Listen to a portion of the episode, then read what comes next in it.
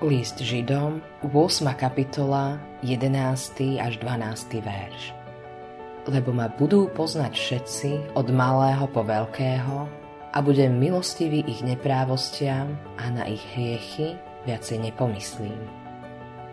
Božia milosť a odpustenie sú úzko spojené s poznaním Boha. Poznať ho znamená poznať jeho milosť. Preto musíme odmietnúť pohrávanie sa s myšlienkami, ktoré našu myseľ a srdce vedú preč od Božej milosti. Satán sa nespočetnými spôsobmi snaží dostať nás na nesprávne cesty. Nedokáže zniesť, že sme naplnení jasavou radosťou, keď nám Boh milostivo odpustil naše hriechy. Nenechaj sa oklamať nepriateľom duší. Never tomu, že hlboké poznanie Boha je niečo iné ako radosť a odpočinok v dokonanom Božom diele. Všímaj si svoje skúsenosti.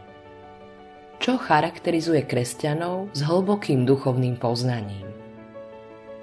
Všetci si o sebe myslia, že sú bezvýznamní, ale Božia milosť a Ježišova očistujúca krv sú viac ako slova. Na tom základe spočíva ich život. Nie je to len ich východiskový bod.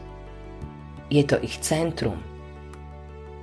Obracajú sa k nemu znova a znova. Preto vedia vždy povedať nejaké dobré slovo o Ježišovi. Poznajú ho. Každý deň potrebujú jeho milosť. Sami nemajú odvahu a silu, ale poznajú toho, ktorý ich vyzdvihol na skalu. Preto kráčajú vpred k väčšnosti vo viere a dôvere. Poznať Boha znamená vedieť, že môj sudca rieši môj súdny spor. Nemusím odpovedať, keď ma výzvu, aby som vypovedal. Je tu niekto, kto odpovedá na miesto mňa. Je to Ježiš. On pikal za všetky moje hriechy zobral za ne trest na seba. Keď Boh položil hriech a trest na svojho syna, už hriech nie je na mne. Boh nevyžaduje platbu dvakrát. Keďže Ježiš zaplatil za všetky moje hriechy, ja už platiť nemusím. Na základe Ježišovho zmierenia Boh z milosti odpúšťa všetku moju neprávosť. Keď odpustil, už na to viac nespomína. Boh všetko vidí a vie. Ale nik nedokáže tak zabúdať ako Boh. Ja si pamätám odpustené hriechy, ale Boh nie. To, čo raz Ježiš zobral, je úplne preč. Boh si nepamätá tvoje hriechy.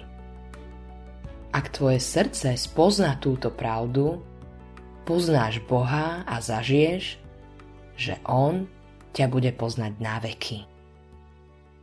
Autorom tohto zamyslenia je Hans Erik Nissen.